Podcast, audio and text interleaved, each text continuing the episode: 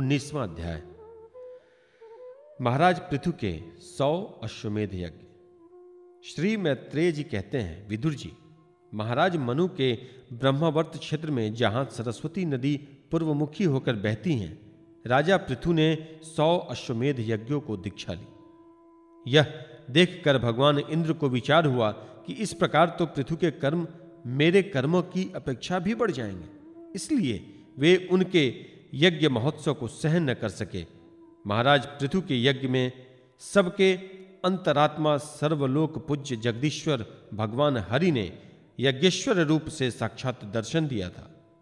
उनके साथ ब्रह्मा, रुद्र तथा अपने अपने अनुचरों के सहित लोकपालक गण भी पधारे थे।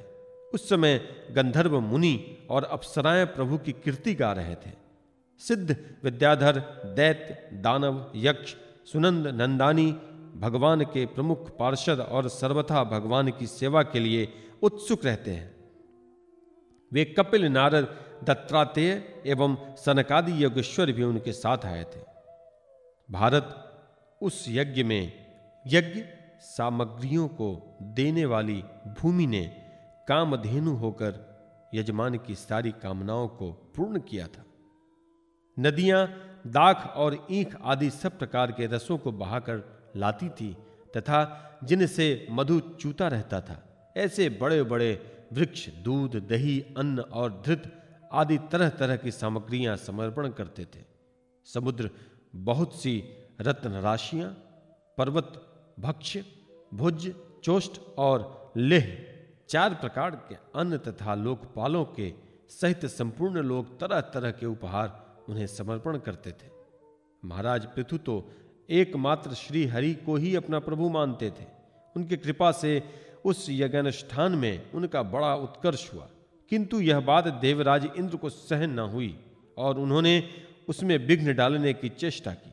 जिस समय महाराज पृथु अंतिम यज्ञ द्वारा भगवान यज्ञपति की आराधना कर रहे थे, इंद्र ने ईर्ष्यावश गुप्त रूप से उनके यज्ञ का घोड़ा हर लिया।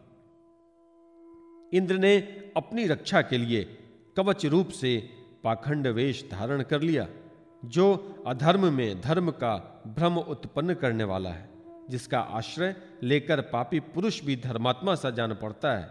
इस वेश में वे घोड़े को लिए बड़ी शीघ्रता से आकाश मार्ग से जा रहे थे कि उन पर भगवान अत्रि की दृष्टि पड़ी। उनके कहने से महाराज पृथु का महारथी पुत्र इंद्र को मारने के लिए उनके पीछे दौड़ा और बड़े क्रोध से बोला, अरे खड़ा रह, खड़ा रह। इंद्र सिर पर जटाजूट और शरीर में भस्म धारण किए हुए थे। उनका ऐसा वेश देखकर पृथु कुमार ने उन्हें मूर्तिमान धर्म समझा, इसलिए उन पर वाण नहीं छोड़ा। जब वह इंद्र पर वार किए बिना ही लौट आया, तब महर्षि अत्रि ने पुनः उसे इंद्र को मारने की आज्ञा दी। वत्स, वह देवताधम इंद्र ने तुम्हारे यज्ञ से तुम्हारा घोड़ा चुरा कर ले गया है, तुम उसे मार डालो। अत्रि मुनि के इस प्रकार उत्साहित करने पर पृथु कुमार क्रोध से भर गया।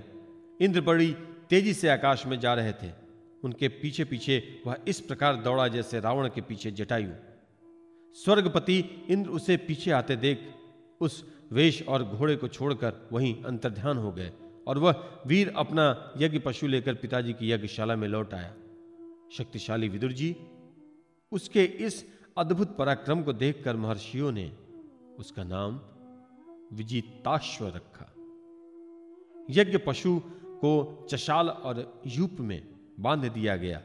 शक्तिशाली इंद्र ने घोर अंधकार फैला दिया और उसी में छिपकर वे फिर उस घोड़े को उसकी सोने की जंजीर समेत ले गए। अत्रि मुनि ने फिर उसे आकाश में तेजी से जाते हुए दिखा दिया, किंतु उनके पास कपाल और खटवांग देखकर पृथुपुत्र ने उनके मार्ग में कोई बाधा न डाली। तब अत्रि ने राजकुमार को फिर उकसाया और उसने गुस्से में भरकर इंद्र को लक्ष्य बनाकर अपना वाण चढ़ाया। यह देखते ही देवराज उस वेश और घोड़े को छोड़कर वहीं अंतर्ध्यान हो गए। वीर विजिताश्व अपना घोड़ा लेकर पिता की यज्ञशाला में लौट आया। तब से इंद्र के उस निंदित वेश को मंद बुद्धि पुरुषों ने ग्रहण कर लिया। इंद्र के अश्वहरण की इच्छा से जो जो रूप धारण किए थे, वे पाप के खंड होने के कारण पाखंड कहलाए। यहां खंड शब्द चिन्ह का वाचक है। इस प्रकार पृथु के यज्ञ का विध्वंस करने के लिए यज्ञ पशु को चुराते समय इंद्र ने जिसे कई बार ग्रहण करके त्यागा था, उस नग्न, रक्तांबर तथा कापालिक आदि पाखंडपूर्ण आचारों में मनुष्यों की बुद्धि प्रायः मोहित हो जाती है, क्योंकि ये नास्तिक मत देखने में सुंदर है और बड़ी बड़ी युक्तियों से अपने पक्ष का समर्थन करते हैं, वास्तव में उपधर्म मात्र हैं और भ्रमवश धर्म मानकर इनमें आसक्त हो जाते हैं। इंद्र की इस कुचाल का पता लगने पर परम पराक्रमी महाराज पृथु को बड़ा क्रोध हुआ। उन्होंने अपना धनुष उठाकर उस पर बाण चढ़ाया। उस समय क्रोधावेश के कारण उनकी ओर देखा नहीं जाता था। तब तब ऋत्विजों ने देखा कि असह्य पराक्रमी महाराज पृथु इंद्र का वध करने को तैयार है। तब उसे रोकते हुए कहा, राजन, आप तो बड़े बुद्धिमान हैं। यज्ञ दीक्षा ले लेने पर शास्त्र विहित यज्ञ पशु को छोड़कर और किसी का वध करना उचित नहीं है। इस यज्ञ कार्य में विघ्न डालने वाला आपका शत्रु इंद्र तो आपके सुयश से ही ईर्ष्यावश निस्तेज हो रहा है। हम अमोद आवाहन मंत्र द्वारा उन्हें यहीं बुला लेते हैं और बलात्कार से अग्नि में हवन किए देते हैं। विदुर जी, यजमान से इस प्रकार सलाह करके उसके याजकोनों ने क्रोधपूर्वक इंद्र का आवाहन किया। वे स्त्रुवा द्वारा आहुति डालना ही चाहते थे कि ब्रह्मा जी ने वहां आकर उन्हें रोक दिया। वे बोले, याजकों, तुम्हें इंद्र का वध नहीं करना चाहिए। यह यज्ञ संज्ञक इंद्र तो भगवान की ही मूर्ति है। तुम यज्ञ द्वारा जिन देवताओं की आराधना कर रहे हो वे इंद्र के ही तो अंग हैं और उसे तुम यज्ञ द्वारा मारना चाहते हो। पृथु के इस यज्ञानुष्ठान में विघ्न डालने के लिए इंद्र ने जो पाखंड फैलाया है वह धर्म का उच्छेदन करने वाला है। इस बात पर तुम ध्यान दो। अब उससे अधिक विरोध मत करो, नहीं तो वह और भी पाखंड मार्गों का प्रचार करेगा। अच्छा, परम यशस्वी महाराज पृथु के निन्यानवे ही यज्ञ रहने दो। फिर राजर्षि पृथु ने कहा, राजन, आप तो मोक्ष धर्म के जानने वाले हैं, अतः अब आपको इस यज्ञानुष्ठानों की आवश्यकता नहीं है। आपका मंगल हो। आप और इंद्र दोनों ही पवित्र कीर्ति भगवान श्रीहरि के शरीर हैं, इसलिए अपने ही स्वरूपभूत इंद्र के प्रति आपको क्रोध नहीं करना चाहिए। आपका यह यज्ञ निर्विघ्न समाप्त नहीं हुआ, इसके लिए आप चिंता न करें। हमारी बात आप आदरपूर्वक स्वीकार कीजिए। देखिए, जो मनुष्य विधाता के बिगाड़े हुए काम को बनाने का विचार करता है उसका मन अत्यंत क्रोध में भरकर भयंकर मोह में फंस जाता है। बस इस यज्ञ को बंद कीजिए।